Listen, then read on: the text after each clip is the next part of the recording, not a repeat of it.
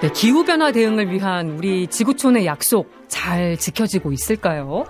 이를 점검하기 위한 제28차 유엔 기후변화 협약 당사국 총회가 지금 아랍에미리트 두바이에서 열리고 있습니다.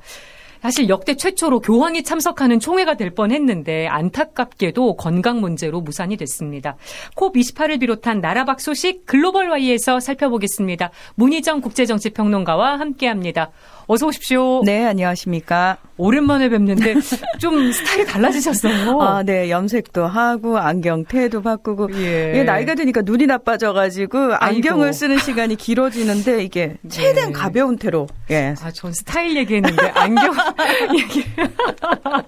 네. 네. 저희가 오늘 COP28 얘기 좀 집중적으로 해 보려고 하는데요. 네. 이게 기후 정상 회의로 불리긴 하는데 그렇죠. 오리지널 명칭이 조금 길어요. 네. 그래서 이게 이제 11월 30일에 개막을 했는데 요 회의 왜 중요한지 좀 짚어주세요. 아, 제가 아마 이 글로벌 와이 시간에 전 세계에서 벌어지고 있는 이상 기후 현상에 대한 소식도 진짜 많이 전해드렸어요. 네.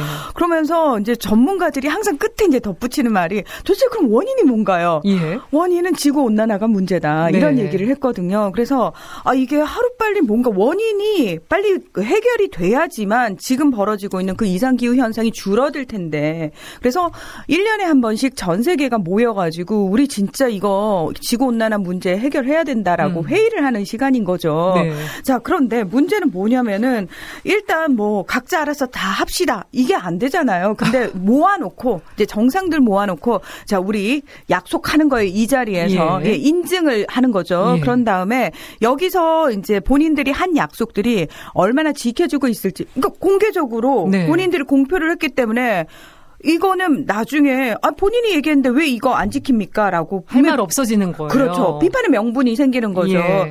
그렇기 때문에 이 회의가 사실은 굉장히 중요할 뿐만 아니라 어떤 의미에서는 각 국가의 기후 정책을 결정하는 바로미터가 될 수 있다라고 볼수 음. 있는 거죠. 근데 저희가 늘 얘기합니다만 개인이 실천하는 부분이 있어야 하는가 하면 예. 국가가 전체적으로 정책적인 부분에 있어서 사실 큰 틀을 잡아줘야지만 그렇죠. 사실 저희가 뭐 한 사람 한 사람이 사소하게 하는 것보다는 정책적으로 확 바뀌게 되면 훨씬 크게 달라질 거 분명하기 때문에 예. 아마도 이제 최근 들어서 저는 이 콥이 엄청나게 더 중요한 회의가 되지 않았나. 음. 진짜 실질적인 얘기를 하고 진짜 실질적인 해결책을 서로 약속을 해야만 되는 자리가 되지 않았나. 예. 그런 생각을 합니다만 그 자리에 오신 분들은 별로 그렇지 않은 것 같습니다. 지금 뒤에 이어질 얘기가 좀 걱정스러운 얘기가 많은데 일단 네. 우리 정부도 대표단을 파견했어요. 네, 지난해에 이어서 한하진 환경부 장관을 수석 대표로 이제 뭐 전문가들과 공무원 들이 파견이 됐고요.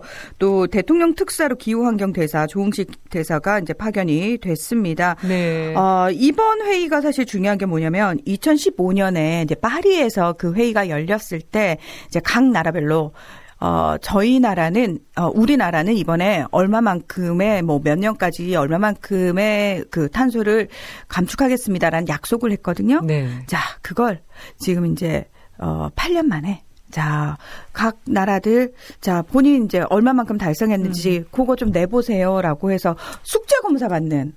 근데 여기서 또 각 나라에 대한 평가가 많이 엇갈릴 수 있어요. 그렇습니다. 지금 사실 이제, 이게 지난 9월에 이미 관련해가지고 과연 얼마나 많은 사람, 나라가 제대로 달성을 했을지에 대해서 이제 미리 조사를 한 예. 보고서가 나왔거든요. 이게 우리나라도 지금 배출을 많이 하고 있는 나라여서 사실 조마조마한 부분이 있는데 예, 아, 정 그게 사실은 핵심이죠. 우리 예. 입장에서는 예, 일단 전 세계적으로 이 부분을 다 달성했다는 나라는 한 나라도 아... 없습니다.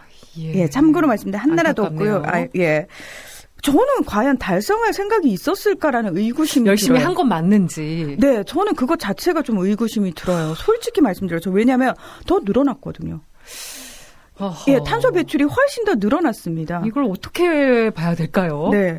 그러니까 심지어 이제 우리나라 같은 경우에는 2022년 기준으로 세계 탄소 배출량 9위. 아. 근데 이걸 또 1인당 탄소 배출량으로 바꾸잖아요. 네. 우리나라는 2위. 너무 높아요. 엄청 높습니다. 예. 자, 그러면 우리나라가 왜 2022년 기준으로 이렇게까지 됐을까? 재생에너지 비율이 우리나라는 유일하게 줄어든 국가입니다. 아. 주요국들 중에서. 예. 예. 우리 정책적인 영향이 큰 부분인데요. 당연합니다. 이 그 윤석열 정부 들어가지고 지금 현재 재생에너지 비율이 21.6%거든요. 예. 이전 정부보다 8.6% 포인트 낮아진 겁니다. 크게 떨어졌네요. 그렇습니다. 그래서 제가 말씀드린 재생에너지를 줄인 유일한 국가가 한국이 됐고요. 자, 그 여기서 우리가 어 사실은 좀 중요한 부분이 뭐냐면은 아니 그러면 탄소 배출을 줄이기 위해서는 정책적으로 우리가 뭐 어떻게 어떻게 하겠다고 했는데 전혀 예 우리 정부가 지금 다른 방향으로 가고 있지 않습니까? 음. 그러니까 이 부분과 관련해 가지고 과연 우리 정부 대표단이 거기에 참석하기 전에 예. 국민들을 향해서 저희가 앞으로 어, 지금 가는 회의가 어떤 음. 회의인데 이것과 관련해 가지고 우리 정부가 어떤 걸 달성했고 어떤 식으로 가겠습니다라는 걸 제대로 어, 청사진을 내놨나요?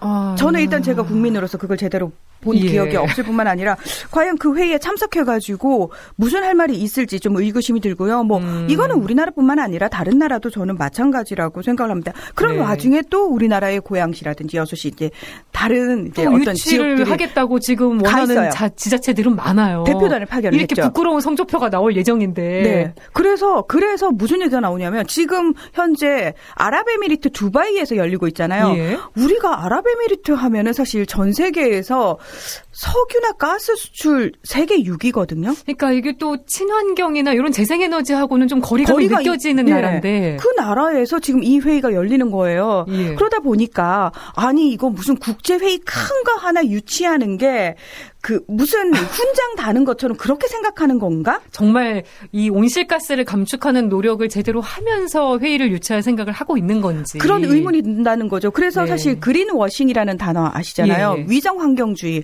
오히려 이런 거를 유치해 가지고 우리가 굉장히 친환경적인 나라인 것처럼 우리 지역이 굉장히 환경에 신경을 쓰는 것처럼 포장을 하기 위해서 또 하나의 국제 회의를 유치하려고 하는 게 아닌가. 아. 그건 뭐 우리나라뿐만 아니라 다 그렇고요. 특히 이번에 아랍에미리트 같은 경우에는 그 산업첨단 기술부 장관이자 아부다비 그 국영 석유 기업의 CEO가 의장이 됐어요. 예. 예. 근데 영국 안 맞는 것 같아요. 그렇죠. 뭔가 이상하죠. 게다가 영국 BBC에 의해서 며칠 전에 들통이 난 게 뭐냐면은 어, 그 환경 단체가 이제 입수한 문건에 의하면은 전 세계에 100 98개 나라의 대표들이 온단 말이죠. 그러다 예. 보니까 너무 좋은 기회가 된 게 모아가지고 석유라든지 원유 거래와 관련된 계약을 체결했다 하, 려고 한다. 요게 들통이 났습니다. 아, 친환경 관련 회의인데 저희가 라디오 시간이 다 돼서 라디오 여기서 인사를 드리고 유튜브로 얘기 이어가 보도록 하겠습니다. 유튜브 들어와서 끝까지 함께 해 주시기 바랍니다. 고맙습니다.